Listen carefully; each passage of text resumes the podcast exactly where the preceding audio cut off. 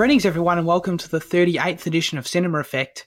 I'm Zach, and I'm joined by Disney's number one hater, Jaden, Hello. and JC, aka Fitzy, aka Liam. Hey, Do I always do it in that order? I think so.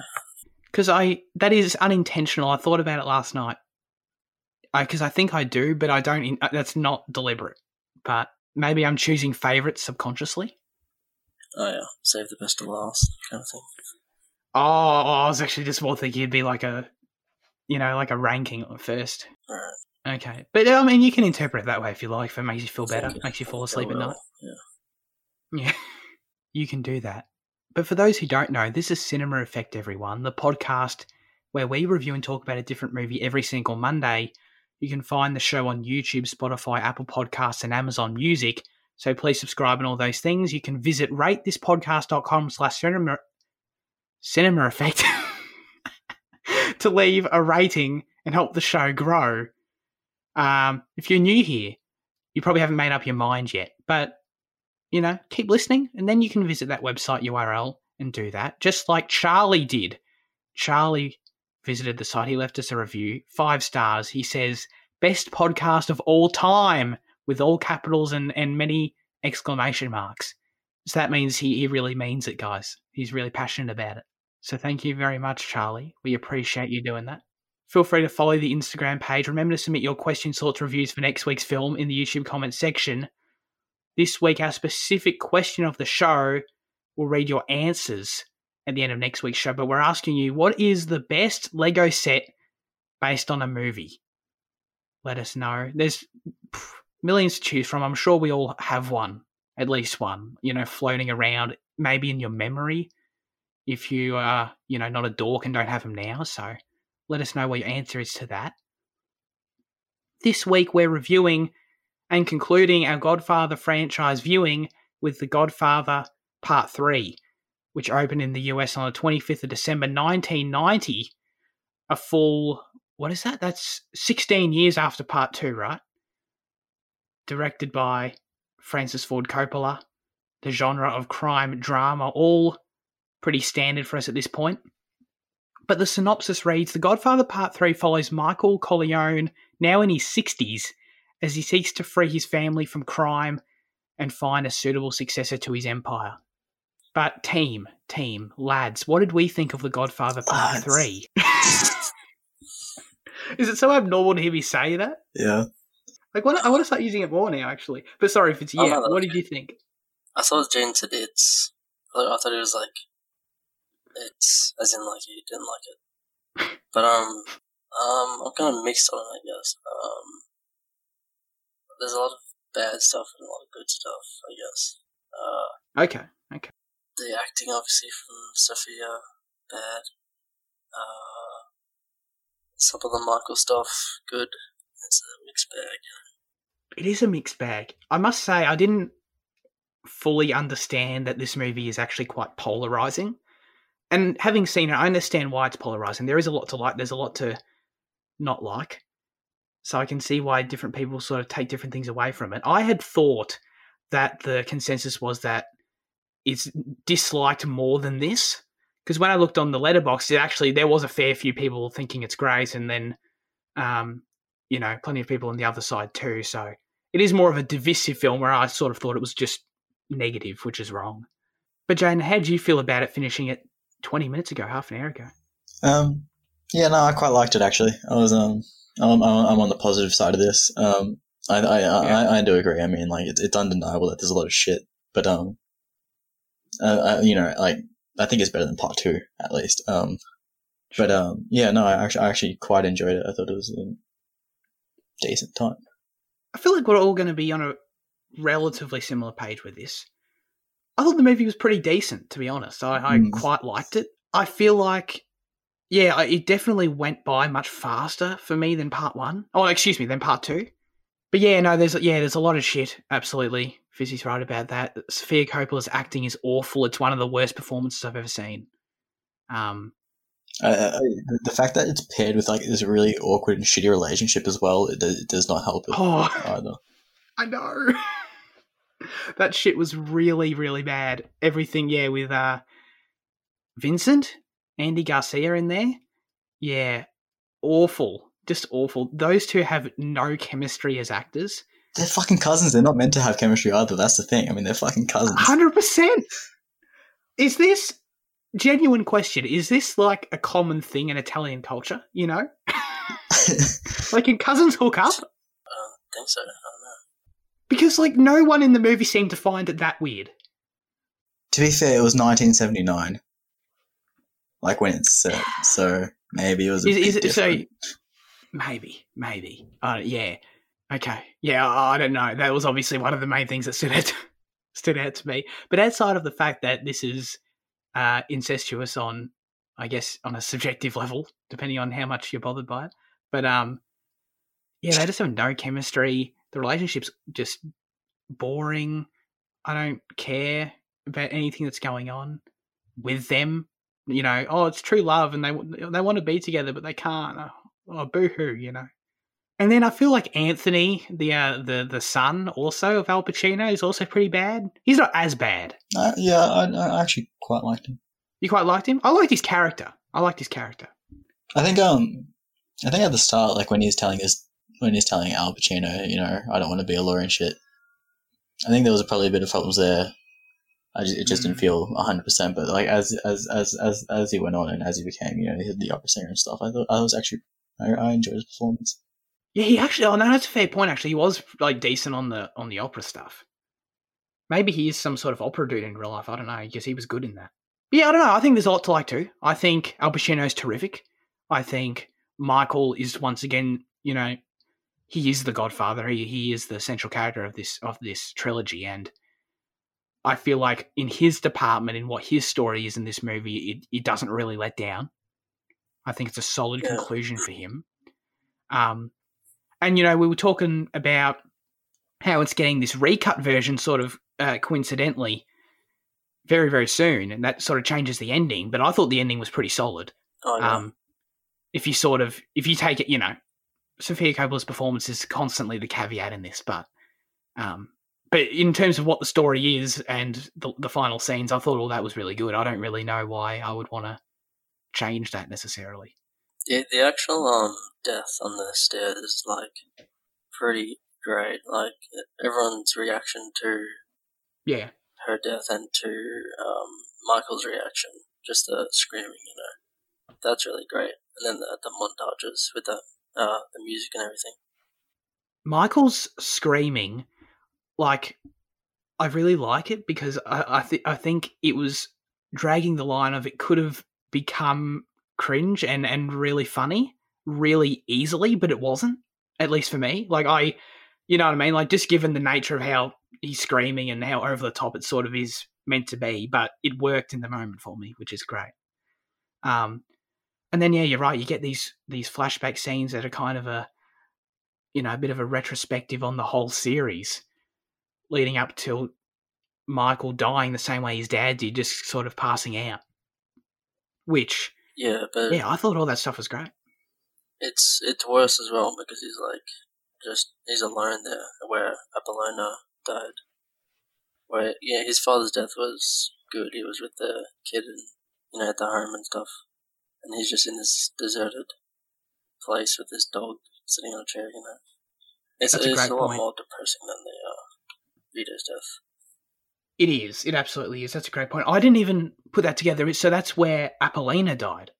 That makes sense. yeah, sense. Apollonia. Yeah, I think yeah, it's where the car blew up. I think. Yeah, it did look like that. Yeah, I didn't even think of it. But yeah, yeah, that makes sense. And I appreciate that they actually. She was brought up quite a few times and seemed to be sort of weighing on Michael emotionally, whereas I don't think she's ever never brought up at all in the second movie. So I like that that was a thread that came up again because I'd forgotten about it. Yeah, I, I I like the stuff with um Kay and uh Kay and Michael in this film. Um, you know how she can't trust him anymore, just him trying to get redemption and everything from her. I feel like they found their peace, and that's really what Michael is searching for the entire movie. After part two, to me, was this soul crushing series of events, you know, that Michael deals with based on his position and what he's become in, li- in his life. And this movie is sort of a, I sort of view it as a quest for redemption, like you mentioned, Fitzy, sort of him trying to find his peace. He's clearly distraught over over his past and the events of part two and what he's become. And I like that it makes a it's a perfectly logical continuation of that arc for that to be what this movie is. And the movie is super bittersweet for him, I think, because I think in a lot of ways he finds that peace. He finds it, I think, with Diane Keaton, with Kay. I think he finds it, you know, when he confesses and he confronts that emotional um, distress when he confesses Fredo's murder to the to the priest. I thought that was a good scene. Um, but then, of course, in other ways, it sort of all ends up coming around of just yeah, still being lonely and depressing, and he still ultimately pays the price for what he's done with dying alone, losing his daughter. Um, it does end on a you know a pretty depressing note, even though I think he does sort of have emotional highs throughout the whole movie. Um, are all three based on a book, or is it just the first one that's based on a book, and then two and three are just you know tangents from that that are created by? First one, second one are based on a book, and then Coppola and Puzo wrote the third one together after the studio wanted Coppola to come back for it. Because originally Coppola was only going to do one and two, and he said that was the full story. Yeah, yeah, yeah. I know that. Um, uh, I think the whole Vito flashback stuff in part two is. Oh, actually, hang on. Or is it the other way around? One of the storylines in part two wasn't in a book. One of them. I don't know if it was the Vito stuff or the Michael stuff. Do you oh, know, okay. Fitzy? No, no. Oh shit, I can't remember. It's it, it's one of them. One of them is purely to the movie. One of them is a book thing. Yeah, but I don't think this. I don't think part three was a book. No, but no. Thank you for bringing that up, Jane. Though, because I think I was going to get ahead of myself a little bit, and I think it is important in discussing this movie to sort of get a little bit of the the, the uh, background of how the film sort of came to exist. Francis Ford Coppola once admitted that he was still unhappy over the final result because of a lack of time on working on the script. According to him, he wanted $6 million for the writer, producer, and director fee, with six months working on the script writing. The studio instead gave him only $1 million in fees and six weeks to work on the script in order to meet the Christmas 1990 release date. So, you know, you can read a lot about the background. He really didn't want to make the movie. I had also read elsewhere that um, I think he he might have been broke at the time. You know, so he there were very much financial factors involved for for Francis himself, um, pressured into doing this movie at all. But then, of course, um, it originally did have the title "The Godfather Coda: The Death of Michael Corleone," and it wasn't meant to be a part three per se. It wasn't meant to be treated as a full sequel um, but instead an epilogue, you know, to the to the story of parts one and two. So what this movie was and what it was intended to be sort of got all mixed up and due to financial and studio reasons, you know. So I think that's important to understand about the movie and why it isn't super well regarded in a lot of circles. Yeah, um, I was watching this video about uh, Coppola's career, and after he made some musical or something that he, he put a lot of money and stuff into, and oh, that's right, what made him broke. And so he had a long period of film films where he he either had a lot of creative control and did what he wanted to do, or he was doing something purely for the studio, you know. And this was more mm. like one of those films.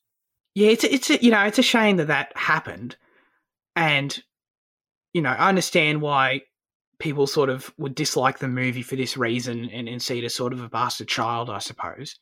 Um, but at the same time, like thinking about the context I just read, the fact that Coppola got, you know, severely underpaid for what he wanted, he only had six weeks to write the script. I think the movie's honestly pretty decent for what he for the time he had and, and all that considered. I wouldn't have been surprised if it turned out way worse. I mean, is it bad that I feel like I want to jump on the Mary performance again? but uh, we've we've we've said everything there is to say. Really, like it's just really bad. I'll, I'll tell you what though. I wrote um. This is I promise. This is a completely uncut note I wrote in the first fifteen minutes of the movie. Is the girl who plays Mary really bad? Question mark. Anthony two question mark. I have to be fair. It's because I was like telling myself like, okay, there's only 15 minutes. I've only seen a little bit of this movie. Let's remain judge free. but yeah, I mean, if you haven't seen the movie, I don't know. It's just I'm really glad. and I, I feel really bad for Sophia Coppola. You know, who's obviously these days a well-regarded director and you know super talented in her own right. I'm sure I haven't seen any of her films, but she probably uh, she probably has to live this down a fair bit because she's the way she delivers dialogue is just. It's, I feel like she's mumbling or something. It's really lifeless. Mm, But um, he's cast other family members in films as well. Like Connie, Connie is his actual sister. Um, oh, really? yeah, and uh, Okay. he started Nicolas Cage's career because Nick Cage is his cousin. Uh, he's her nephew, and he put him in three of his films. Um, Okay. so I mean, sometimes it doesn't work, you know. Um, maybe Yeah, was it right. a money thing as well? Oh, actually, no. you'd have to pay, obviously. That doesn't make sense. But um, Well, it, it was meant to be. Uh, how, what? Why? How do you say her name? oh, Winona Ryder? Ryder. Yeah. Oh, Mm. I guess she'd be more expensive.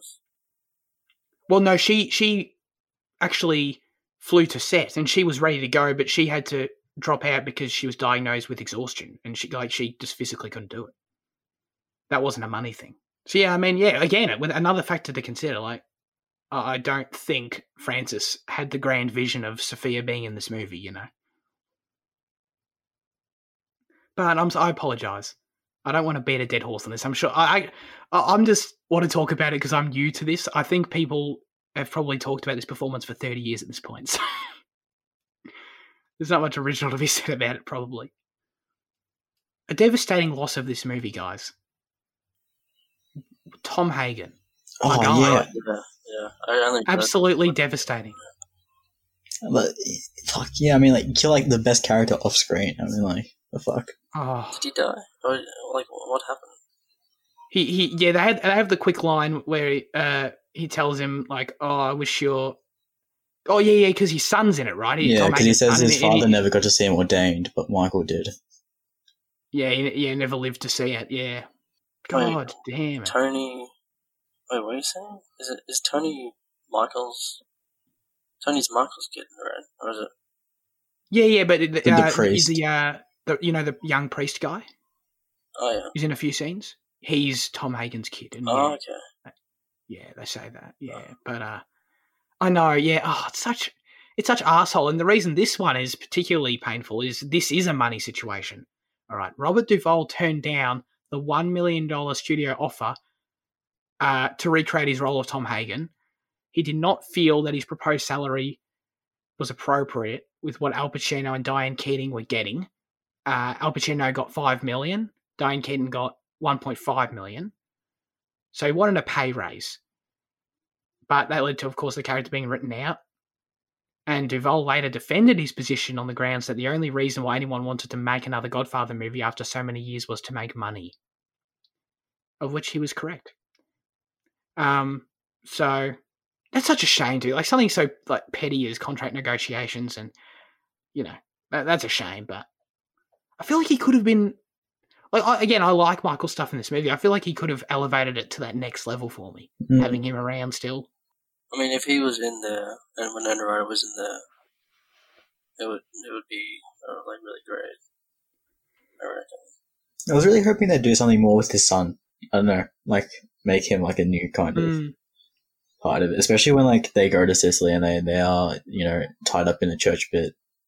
I was hoping that he, he you know he'd kind of become like an inside man or some shit, like there'd be like some more significance on him, you know? For sure. It kind of felt like the son was just there to rem- to tell us that he's dead. Yeah. I don't really remember any other thing he did. Well, I think uh, uh, uh, I think that the son kind of shows because like he the, the way that the son gets into like the Vatican is through Michael's connections, and it's I think it's kind Oh, of to show yeah. like the corruption of like that archbishop dude or whoever it was. Yeah, no, that makes sense. Yeah, I can see that. What was um? So Vincent, I I liked Vincent in the movie, but um, Vincent, So did I. his rival or whatever, the guy Joey Zaza. Joey Zaza. So why do they hate him? Because I feel like that wasn't fleshed out as much, like what he actually did. Because Zaza was talking mad shit, and uh, Vincent was having none of it. Yeah, but he he did something to the neighborhood or something, right? Like he was corrupting it. No, he was protecting the neighborhood. Zaza was actually doing a pretty good job of keeping drugs out of that area, and he was like keeping everyone at bay. Oh, But then, like, um, yeah, because like that's what they said. Because like then they're saying, you know, uh, later, like after Zaza's death, they were saying now, you know, these other people are moving in and drugs are coming into the neighborhood and stuff. But it's just that because Zaza wasn't faithful to Michael, so Vincent said, you know, we need to get rid of him. Why wasn't he? Uh, why didn't he like Michael? Well, I mean, he uh, he was he was he was in league with. I don't know why he doesn't personally like him, but Joey was in league with uh, uh what's his goddamn name? Al Albertello, Ant- Albertello, Antebello, something. Eli Wallach. He was in league with Eli Wallach, and um, and of course, then subsequently the Vatican and shit. So, so like, I presume that you'd also just cop it down to just potential business benefits from But taking him what, out. What did um Wallach's character do? Was he just like another Don or something? Well, yeah, he was a he was like an older don, like of of another New York family, I guess, right? And he was Yeah. trying to like manipulate manipulate Michael so that he he because he was in on the whole, um, on stopping the how do you say that company's name? Immobil Immobiliare. that thing, that whole deal that was going to make Michael legitimate. He was kind of down on stopping that. So yeah, Sucks so much how this is what Michael said he was going to do for like three movies, be legitimate, and he just misses out on it. You know, I think that was like one of the biggest tragedies in, in in this one at least is the fact that he gets so close to grasping, you know, what he's always promised, and it's just ripped away from him constantly. I think, yeah, yeah, and I really like that as a story beat for this because in the second movie, Kay, you know, we- talk about it, it- they, she wants him to become legitimate, and and he's like, yeah, I'm trying, but we never really in that movie, I don't believe, get the sense that he is actually trying. Outside of him just telling Kay that, so I Mhm. never got like to me he could, might just be lying, but to see him in this movie, he actually no, he really did care about that, and he, he that is seriously sort of his life work, life's work at this point to make that happen. Um, and that's why I really like the line, you know. just when I thought I was out, they pull me back in. He's like, I was so close. Yeah, I was so close to doing this, but now I've got to play my revenge card on all these people. Oh, he, he definitely does try to get be legitimate in the first film because the first one is is is talking to the senator and he's trying to get him with the Cuban government. Well, when the wasn't that deal in the second one all about the Cuban casinos and the Cuban resorts and shit? Oh yeah, maybe, but I think he was trying to. Uh, No, but you're right about the senator, though. right, yeah, I can see that. Yeah. because there, there was a scene in the second one where there's the uh, they're they're at a big table with the Cuban government, and everyone's given like official titles. And this guy's like the leader of this big company. This guy's this, and he is, you know, he's Michael. So he doesn't. He's not like as official as those people. And, um, that's kind of what he wants. So yeah, Yeah, it all yeah, comes no, you're around right. full circle in, in this one. The It uh, does. It does. the business stuff was a lot easier to follow in this one than the second one, I agree. and Yeah. I'm like very it a lot, thankful for that. Yeah, because I think that's where like a lot of my engagement dropped for the second one was just not understanding all the interactions and the relationships with the business. But this one is just lays it out plain and clear and easy. You know. Yeah, yeah, definitely. Super easy. Old mate Michael wants to acquire. Dude, how much? God, he's got some cash in the bank, you know what I mean? He wants to acquire It's casino this money. conglomerate. Yeah, exactly. God, I need to get on that, you know? Well, he, he wants to acquire this conglomerate under, you know, the uh, under the Catholic Church for like, what was it, $600 million or Yeah. something? That was wild. Yeah, and they would make him legitimate. Pretty, pretty simple stakes right there. And of course, some powerful, some powerful people don't want that to happen.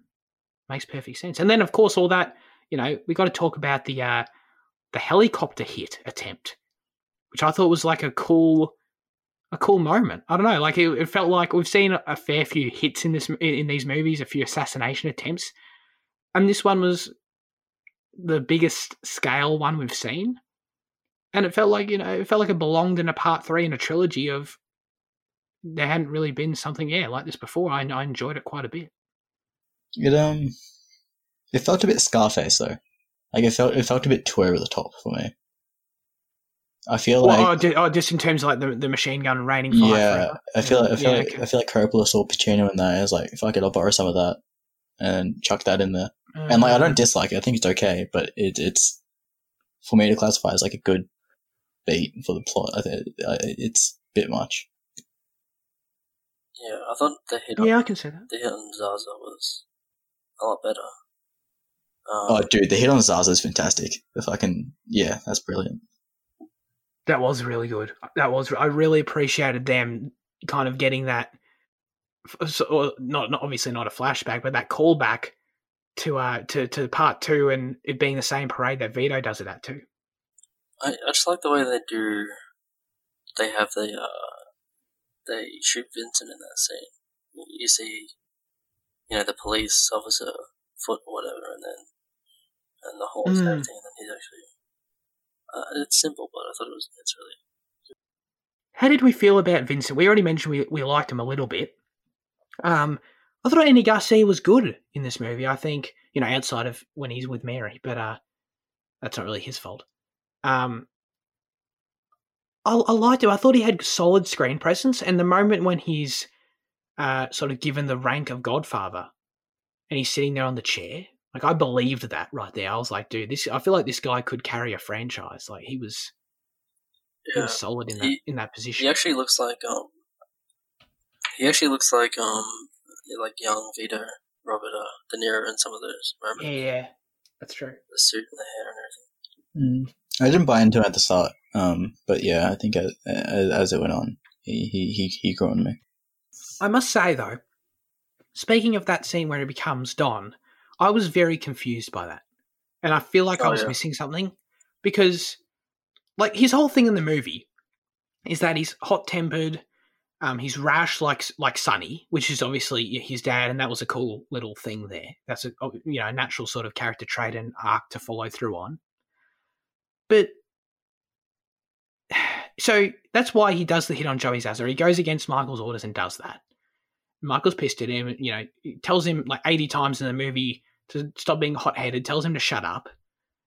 Like, cool, okay. So I'm expecting some character progression from this, but instead, I don't know. I feel like he, just sort of became. Michael just decided, okay, you're going to be Don now. Is that is there something I'm missing there? It was just strange to me. Like I feel like he never transformed or never really changed, even though we were sort of meant to believe he had. Maybe. I just the way they actually did it though confused me because it felt like Michael was just talking to he was just talking to um, Vincent, and then suddenly it was done. Like, and then everyone you know outside just came in, but it felt weird because it felt like they were just talking, and then then it was like a ceremony type thing. Absolutely. It was uh, 100%. That's how I feel too. Because I feel like that when they're just talking about, like, I think Vin was just saying something along the lines of, I want to be with Mary or something. And they were just kind of having one of their standard conversations that they have in the movie. And then suddenly it's like, now you are Vincent Corleone from this moment forward. Yeah, transition immediately.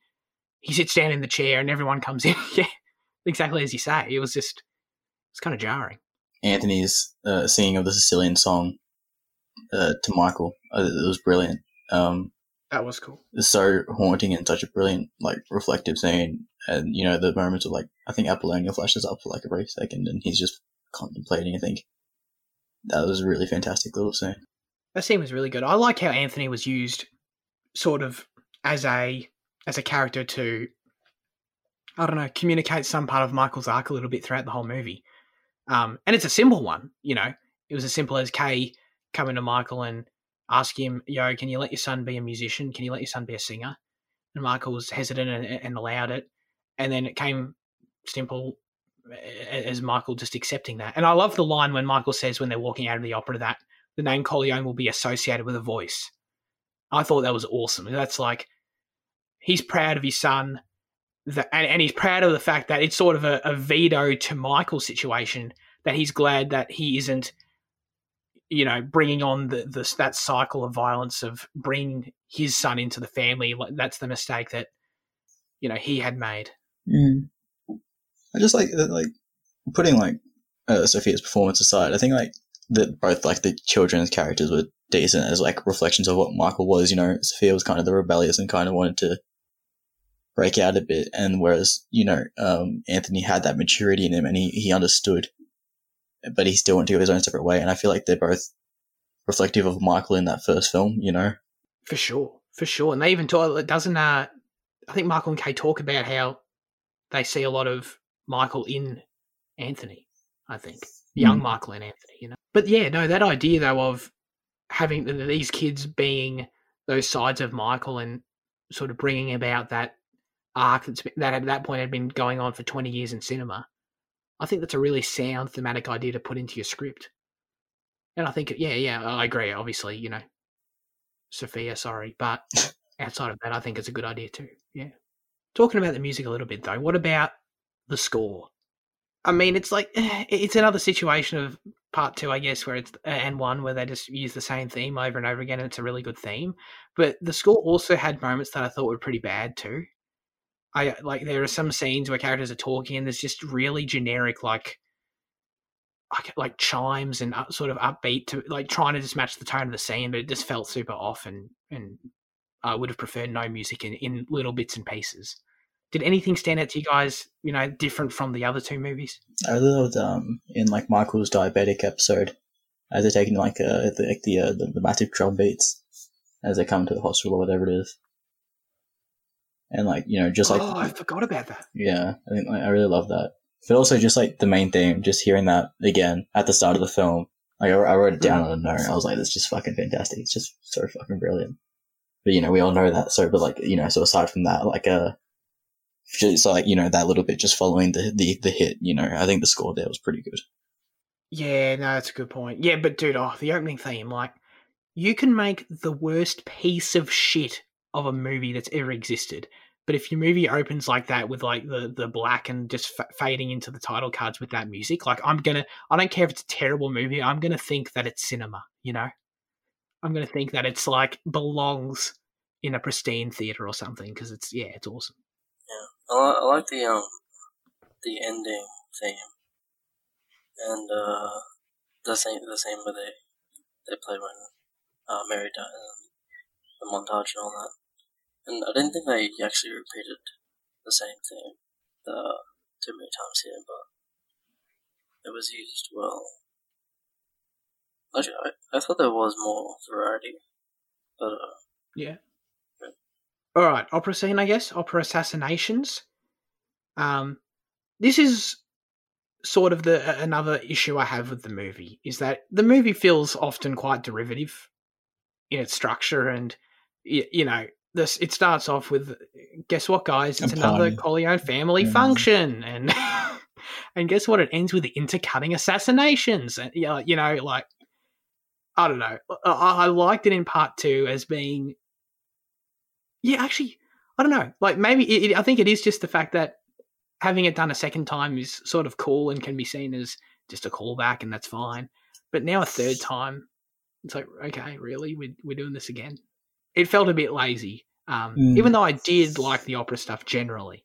So yeah, no, but that was sort of a con I had of the whole thing in general, um, which is obviously very much tied into the ending here. But regardless, you know, I thought the intercutting between the opera uh, the kind of planes of action of Anthony singing versus um, the drama in the stands of the opera versus the drama in the in uh, the Vatican City there. Um, I thought all that was pretty well edited and cut together, and it was pretty tense at times. Um, some of the action had goofy moments, like when because you know there's like the old man assassin dude who's trying to snipe Michael, um, and when he like fakes dead against the wall, that was super weird. Like and like the other guy came walking and it's like because he tried to make it look like the other dude had killed him but they're both sort of just standing against the wall and the other guy like slowly walked up to him and said oh hey you got him i know that was kind of that was kind of goofy but yeah i don't know. I liked it. I wouldn't say i liked it any more than part two's same ending sort of sequence there. Part one still wins out. I think if we're going to rank them.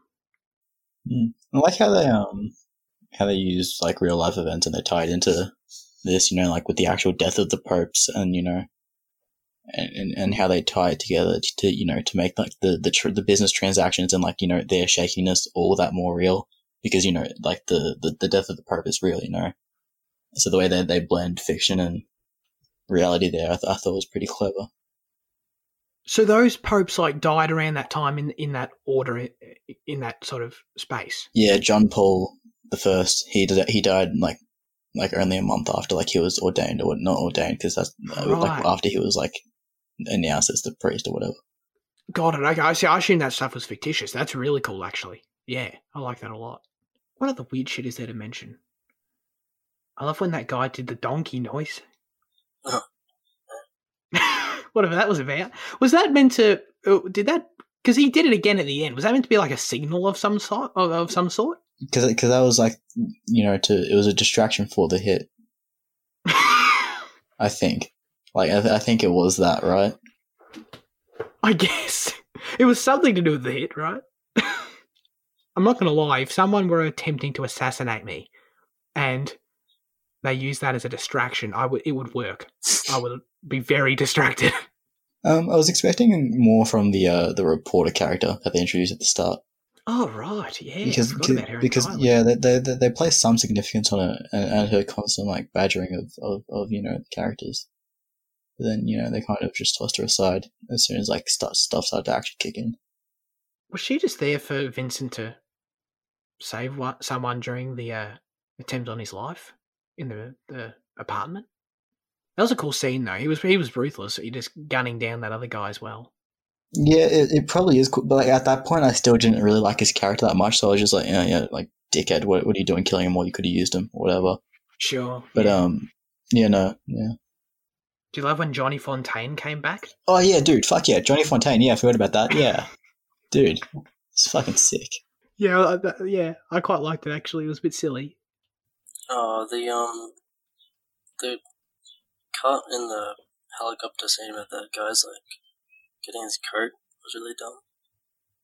It's like really wants his coat and he dies. Yeah, but they're Italian. Oh, that was really. oh my god, you're so right. Yeah, he said it's my lucky coat and ran back for it.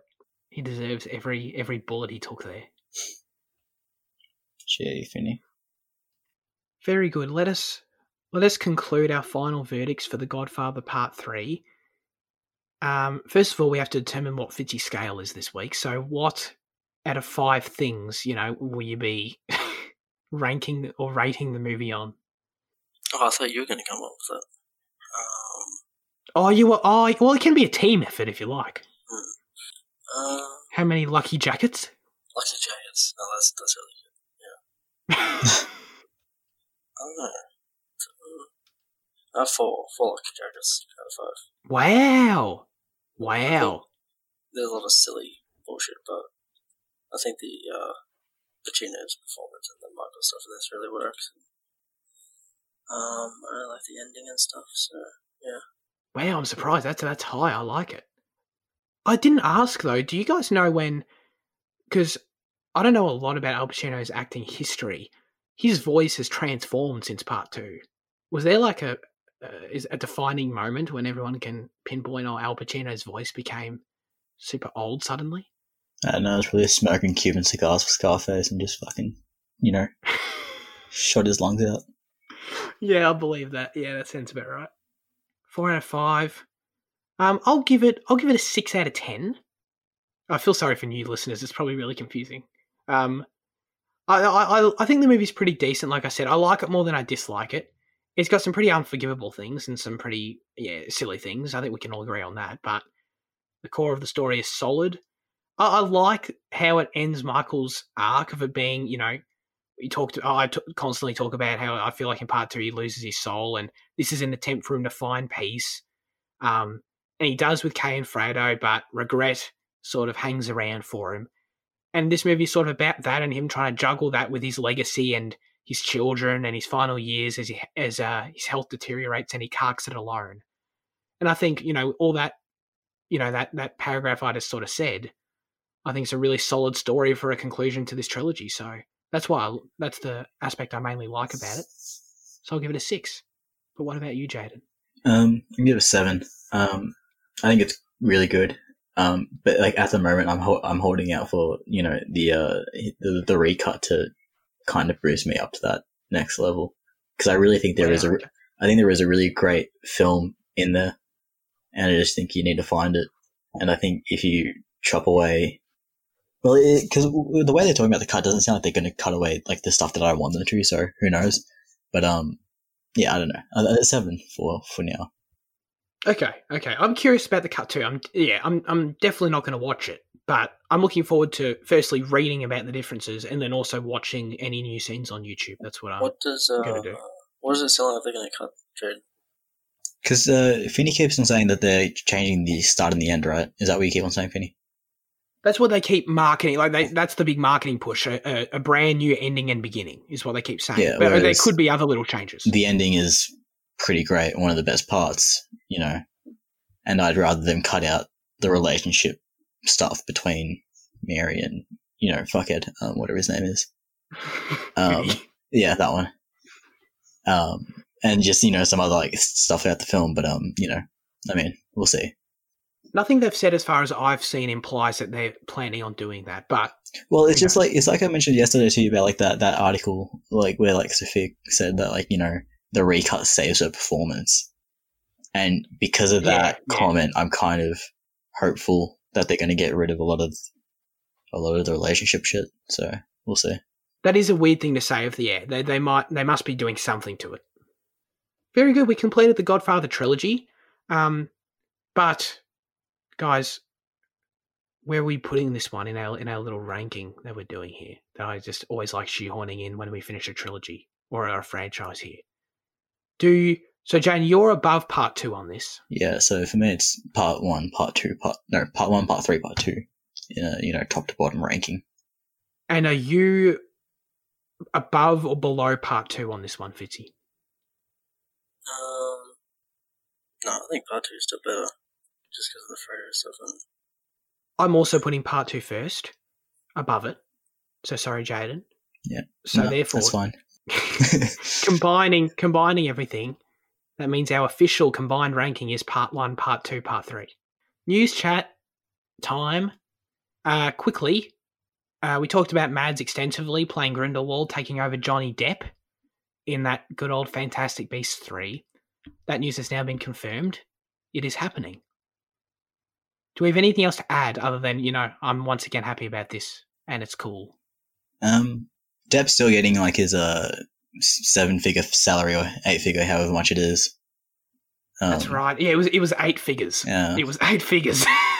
and he so they've, they've already shot one scene with him in it, so they're probably going to reshoot that or just cut it, or maybe they're going to leave it in just for for, for the fuck of it. Just for shits and Yeah, gigs. yeah. Yeah, that's wild. When they said, oh, I read that to eight figures, I was like, wait, eight, is that, that's above $10 million Yeah. for one scene. Um, All right. Grindelwald has a fucked up eye, doesn't he? I think so. That's going to be another character that Mads plays with, you know, some kind of shit to his eye. Hell yeah, dude. Give me Le Chiffre vibes. He's going to be like an, yeah, whitehead Le Chiffre. That's cool. With a wand. Well, that's it for news chat. now it's time for our highlights of the week. Fitzy, what have you been watching? um, I guess I'll say End of Evangelion, um, which is Henry, shout out. by Henry, um, which is the film which is which comes after the anime Evangelion, which the anime Neon Gen- Genesis Evangelion. Um, and so yeah, I basically watched the show to get to the uh, the film because Henry was hyping, hyping it up and everything, and yeah, it was it was worth it. It was uh pretty awesome. Um, the uh, the uh, director animated guy Hideo. Oh, how do you say the name? Ana, I don't know. Hideo. Some some shit. I wish. He uh just goes like like all out on the film. The film is crazy. Um, in terms of in terms of what happened, and also in terms of like what he does, how experimental he is with the film. Um, montage scenes and stuff. That, uh, just intersplicing different genres and um, stuff I don't want to mention because it's spoilery, but he does some crazy stuff, especially near the uh, end of the film. Now, I need to ask you, all right? Would I like it? No, you'd probably hate it. You'd, I'd probably hate it. Wow. Not even like I probably just wouldn't like it that much. Um, it's pretty weird. It's very Oh, sexual. okay. It's very what? It's very sexual at times. Really? Yeah. Okay, okay. I feel like that's a bit of an endorsement for it. Mm. I mean, uh, I feel like you'd find that a bit strange, a bit repulsed. But Repulsed. fan service and anime kind of go hand in hand. Like it's unfortunate, but like it's hard to find an anime without fan service. So it's just like another convention of the genre. I feel like these are things I'd like. But um, Okay, okay. it's it's philosophical, I guess. Um, But in a, I've been thinking of ending things way, or in a, no, so it's like the Matrix. oh sure, yeah, absolutely, the Matrix. Yeah, in, like in which way is it? Uh, well, the the phil- the philosophical stuff is more spelled out, I guess. So maybe the former, but yeah, I don't know. It, it's kind Okay. of all through dialogue, the philosophy parts. Dude, I got shit all for watching. Do you want to? Do you want me to chat about the invention of lying? I like it a lot. It's you know, it's a Ricky Gervais comedy, romantic comedy, pretty straightforward shit we all know about, right? But you know, there's some there's some fun to be had in that genre. But of course, the premise is just an excuse to have some pretty unique, clever, clever humor in it, which I appreciate a lot. You know, I like all the stuff with like the cocads and shit. That makes me laugh. So that's how I view the movie. You know, it's just this generic Ricky Gervais comedy. Ricky Gervais is great. Chuck him in a romantic comedy. I'm go- probably going to like it to some level. Add in the whole lying premise thing, and you get some clever humor from it. Therefore, you kind of mix it into a movie I like. So, so yeah, terrific. But what have you been watching, Jaden? I don't know. Yeah, fuck. I'm going to short talk about a short film that Netflix released this week. Um, oh, okay. Actually, I don't know if it's released this week, but I watched it this week and it seems pretty new. Um, it's called If Anything Happens, I Love You. And I think from the title, we all know what happens, right? Finny, can you take a guess? Someone dies or someone loves someone. Yeah, can you can, can you can you figure out how they die? Hey, hang on, what was it called again? If anything, anything- happens, I love you. I feel really stupid. I don't know what you're getting at. Uh, it's about a school shooting, essentially.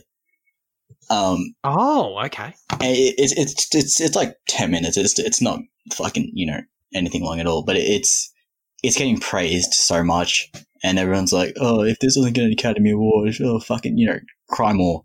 Um, like it's it's it's such obvious fucking Oscar bait, and like it's just made by a bunch of self righteous assholes jerking themselves off in a room and like, oh, we fix school shootings now. Fuck off, you did nothing.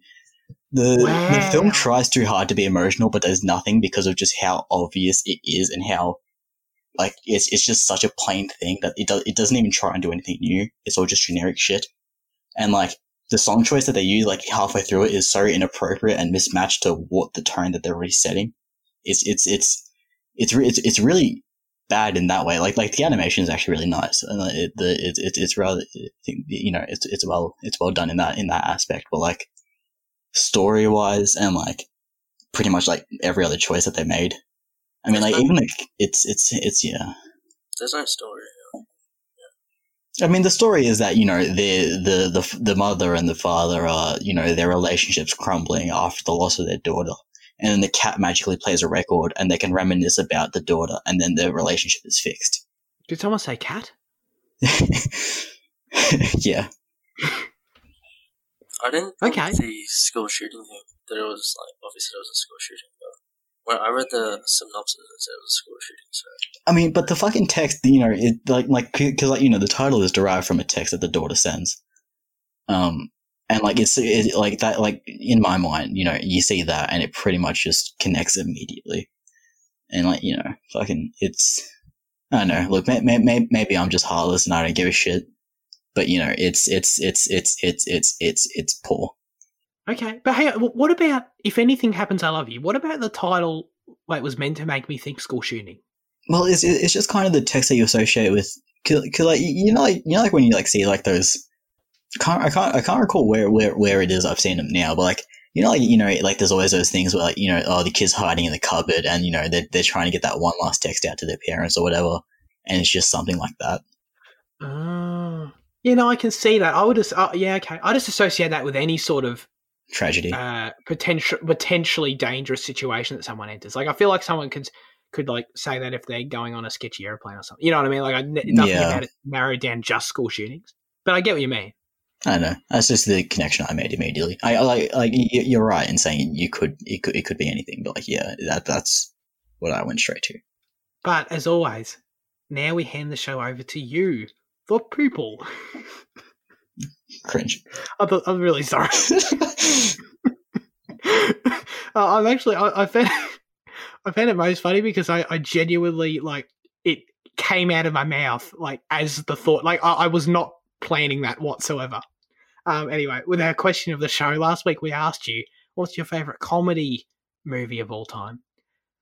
Lockie says this is the end is my favorite comedy movie. It's just pure fun, silly humor that is genuinely funny and gives me the giggles everything every time. Lockie, come on, spell. Every time I watch it. Thank you very much, Lockie. This is the end. I is that got Emma Watson in it? yeah, briefly. Okay, okay. I feel like in my brain I always got this mixed up with um The World's End, Mm, which I've now seen. Pretty understandable if I do say so myself. But uh Luke says Blades of Glory Glory, Blades of Glory is an okay comedy, but I mean, are comedies supposed to be good? Isn't the point of comedies to be a bit of a to be a bit of a joke? Should comedies be good movies or should they just be purposefully laughable?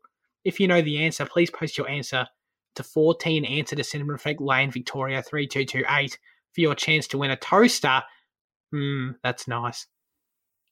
Wow, he's, he's exposing where he lives. He he Postcode. is. Well, the Torquay postcode isn't exposed to our postcode.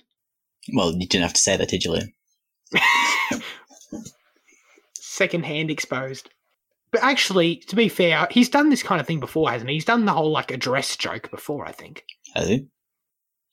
I think so. Is that like the whole post your answer to X address lane, Victoria? So what I'm saying, Luke, is I'll give your comment a six out of ten. Mm, unoriginal. Unoriginal, pretty. I like it. I laughed. I liked it, but unoriginal, yeah. Kind of like The Godfather Part Three. um, but our favorite comedies of all time, guys. Can you please let me count for Ragnarok? Yeah. Why not? I used the filter on Letterboxd, and it was in there. So I think Letterboxd has spoken. Although there were some other really weird ones in there that should not have been as well. So I'll say Thor Ragnarok. Shout out to the nice guys because I think that's Mm. like more clearly defined as a comedy. You know, um, I like that movie a lot. That movie made me laugh a lot.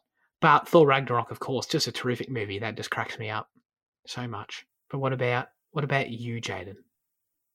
Um, picking this is weird because like so many of like like I'm doing the comedy filter now, and a lot of like my top rated ones, they're like hybrids. You know, they're like horror comedies or you know action comedies or you know so like, but like so in terms of like an actual like pure comedy, I think my favorite is. Uh, it's it's it's it's not even a real movie. It's it. I mean, it's a, it's it's a TV special for uh for a show called The Thick of It, and I call it The Rise of the Nutters and it's basically just a hour special of um so the thick of it's about you know it's a um about some like MPs or politicians or whatever in, in in England and about like you know just their how they interact and shit and it's really fucking funny um and the show only ran for two seasons but then I think at the end of the second season is when they called the election for the new government early so they made so they made this special for it and it's so bloody funny.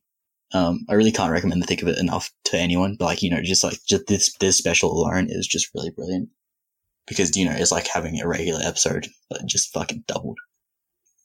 I've never heard of this show. Have you talked about it before? Yeah, I think at the start of when, when I first came on, I was watching it, so in, in my highlights of the week, like back fucking thirty weeks ago. I think I I I, I, I talked about it. I've added it to my watch list. What about you? Um, Smiley Face. Um, which is this um comedy, stoner comedy. Uh, where Anna Faris like um she has too much. She has too much marijuana accidentally, and and it just follows her day, and she makes bad decisions, and um, it's really like dumb funny, but uh, it's really it's really funny. It's by this Gregg Araki who made some actual other good films. I'd say, but it's uh, it's got some strange cameos. It- It's got um, it's a guy from The Office. Um, Steve Carell, nah, um, the Jim, it's got Jim guy. John Krasinski. Krasinski. Yeah, he's in it. And um, the coach from Glee and stuff. It's funny, dude. Oh, if you if you want to watch it, you, I mean, you could legally do something, or you could with McAfee Live Safe use a free um use a free network. What, what do they call it? VPN. And go to Oh, United right. States, and then go to Pluto. No, tu- go to Tubi TV US, and then it's there for free. Tubi TV and Pluto TV are US services that you can access via VPN, which have free movies. That was a very specific set of instructions. I hope I hope it helps someone. I mean, it might help me. I, I the dumb humor, silly humor, stupid humor, all those synonyms. That's that's my humor. So excellent. Well, thank you guys very much for your answers. That's it for this week's episode of the critically acclaimed Cinema Effect podcast. I mean, at the moment we're like hundred percent on an Apple Podcast, so that's pretty fucking bang. I know, right? Out of six ratings. And when you think about, you know, seeing on IMDb the Metascore of something and you see the Metascore and below how many critics, like seeing 100 and then six critics, that sounds pretty legitimate. All right. What are we watching next week, Fitzy? Can you remember? Watching uh, Knowing. with Nick Cage. Yes. What's it on? Stan? We're, we're both unsure. Nothing. I thought I'm pretty sure it is Stan. I think we've got a string of Stan movies coming up. Okay, okay. Oh, sorry, that's spoilers for next week. Uh, we may or may not have a few Stan things lined up. We are, yeah, we cannot disclose that. It is stand confirmed. Okay, thank you, Fitzy, for, yeah, that. Thank you, Jaden, for joining me. Thank you both. Yep. It's great, great. We'll see you, everyone, in next week at the next one. So, yeah, Pretty shit outro. really shit outro. One of the worst I've ever done. One of the worst ever. Anyway, we appreciate you all. Take care. Have a good week and goodbye.